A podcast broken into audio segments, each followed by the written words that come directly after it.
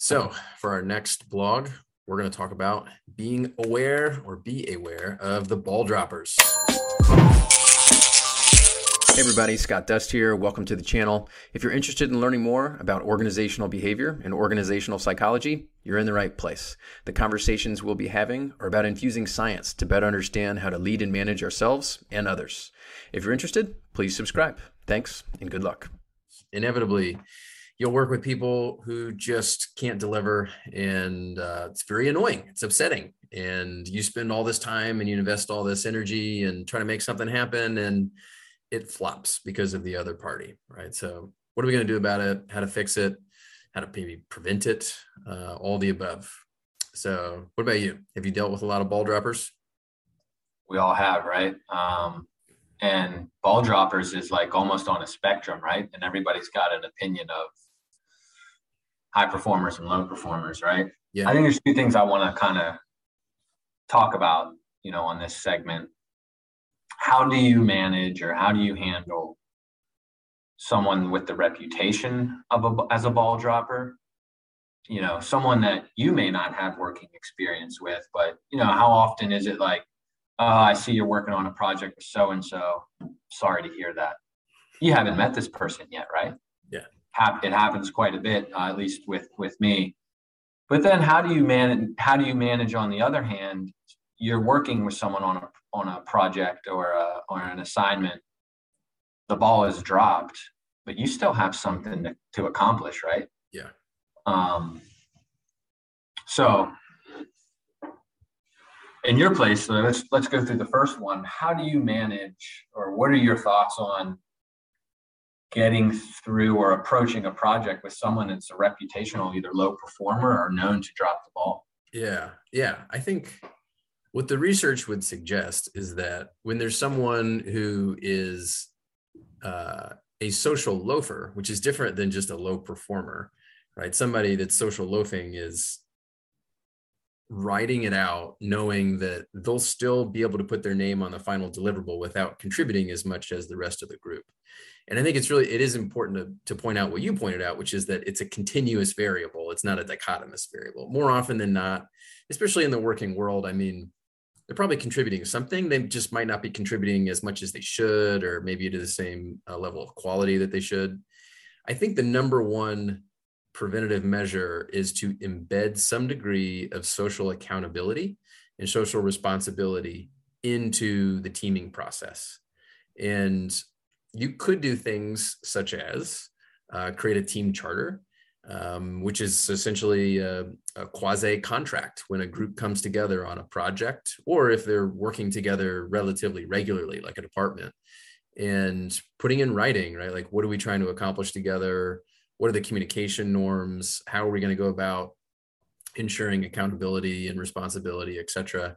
Um, that can help because you know everybody's contributed to that and it's in writing and you can always kind of pull that out and say, hey, look, remember we decided that this is the way that we're going to work together. Um, so that's one thing that I think works. Um, but then when, when it's low performance, right? If the ball dropping has to do with with that, I think that's different, and that's a little bit tougher because you might not necessarily have the authority per se to speak to those types of problems. So that gets a little bit harder, and you kind of have to involve the right people um, to work on development and and have a plan for trying to help people improve in that aspects of their work. That's interesting. Like when, as soon as ball dropping came into you know on the topic, I I immediately assumed low performer, right? But you you bring a whole other perspective and context here as someone who is just there for the ride but ready to put their name uh, on the final on the final drawing or deliverable or whatever it is. Yeah. Um, but but I think there's some uh, similar and overlapping strategies that can work in both situations. And so, for me, what I try to do is anytime I'm working with someone new, you know, there's always a there needs to be some sort of trust uh, upfront with who you're working with. But I also like to verify, um, and not necessarily from a malicious or I don't, you know, viewpoint. But to me, unless I until I'm comfortable or I have an, uh, a history of working with you and I kind of can predict your capabilities, then yeah. uh, I need to have that awareness. I think everyone should have that awareness, right? So it's kind of going into it with that framework. And so what what can you do, right? And I think in, in your in your blog it, it talks about setting up expectations, um, being a little bit more formal with roles and responsibilities and who's expected to deliver what and in what what precise um, level of participation and role each person is expected to to have. Right? Are you the leader? Are you the doer? Are you the checker? Mm-hmm. Um, yeah. I think communicating those upfront and often will help you be successful. Yeah. Yeah. I think that you brought up, I think, two different things. Number one, being really aware of uh, the type of team contribution, right? So, like team roles theory is really helpful for organizing how everybody in the team can contribute to the to the collective deliverable right? Some people are the are, are the uh, navigators some are the engineers some of the liaison right? There's all sorts of different ways that you could formalize what's your ideal role for this team. And to the extent that you can be aware of those things you could potentially customize the right type of work for the right type of team member. Um, that i think is is a good start.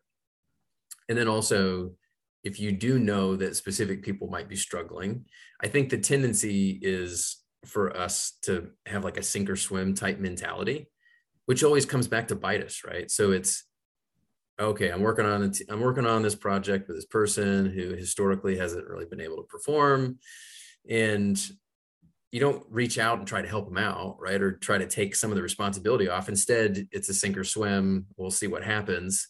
And then we moan and groan about it afterwards. But that didn't help us, right? Because you're still attached to this deliverable. So, like, in some way we should be more proactive and try to kind of create some guardrails around the situation as opposed to just waiting for it to explode. Yeah i agree i agree with you there. It's a tough one to manage because sink or swim isn't helping uh, anyone right? If if you kind of box someone out and label them as the ball dropper and kind of just carve out very little, if anything, for them to do, then then other people are taking on more of the workload that increases their stress and happiness and you know balance of of everything in the project, right? right. And then the other person is not developing either. Sure. I think this is just like you know we keep we keep uh, harping on the same concepts. I think on a lot of these segments is having the awareness of the situation, being proactive to to address it, and and really just keeping an eye on it, right? I mean, yeah. Um, earlier you did mention uh, you said something that re- resonated with me, and I feel like when you give someone, uh, when you hold them accountable, whether that's to present in front of the group or to deliver their accomplishment or work to the group, somewhere where the uh, the broader team or um, their peers, it doesn't have to be their boss, but is if people are reviewing and seeing what they're doing or didn't do, um, they they care, uh, and they're gonna. I think generally will step up if they know what they're doing is going to be uh, revealed. That's right. I I think I think that's the best approach. I I definitely agree. Right. There's got to be some level of intrinsic drive. If it's um, if it's helping that person recognize that their work will be seen, then that's that's great. And that could also actually be a form of extrinsic motivation and that they're a little bit scared. And so they have to kind of, they're worried about the, the stick um, as well as uh, potentially being motivated by the carrot. So either one I think is fine, but you're right. Just being aware of it and keeping an eye on it. It's great. All right, everybody. Thanks for joining. For more resources on bridging the gap between science and practice for all things organizational behavior, go to scottdust.com. From there, you can subscribe to the monthly newsletter. And for, for, for more evidence based insight, you can also find the social media, YouTube, and podcast resources. Thanks so much. See you next time.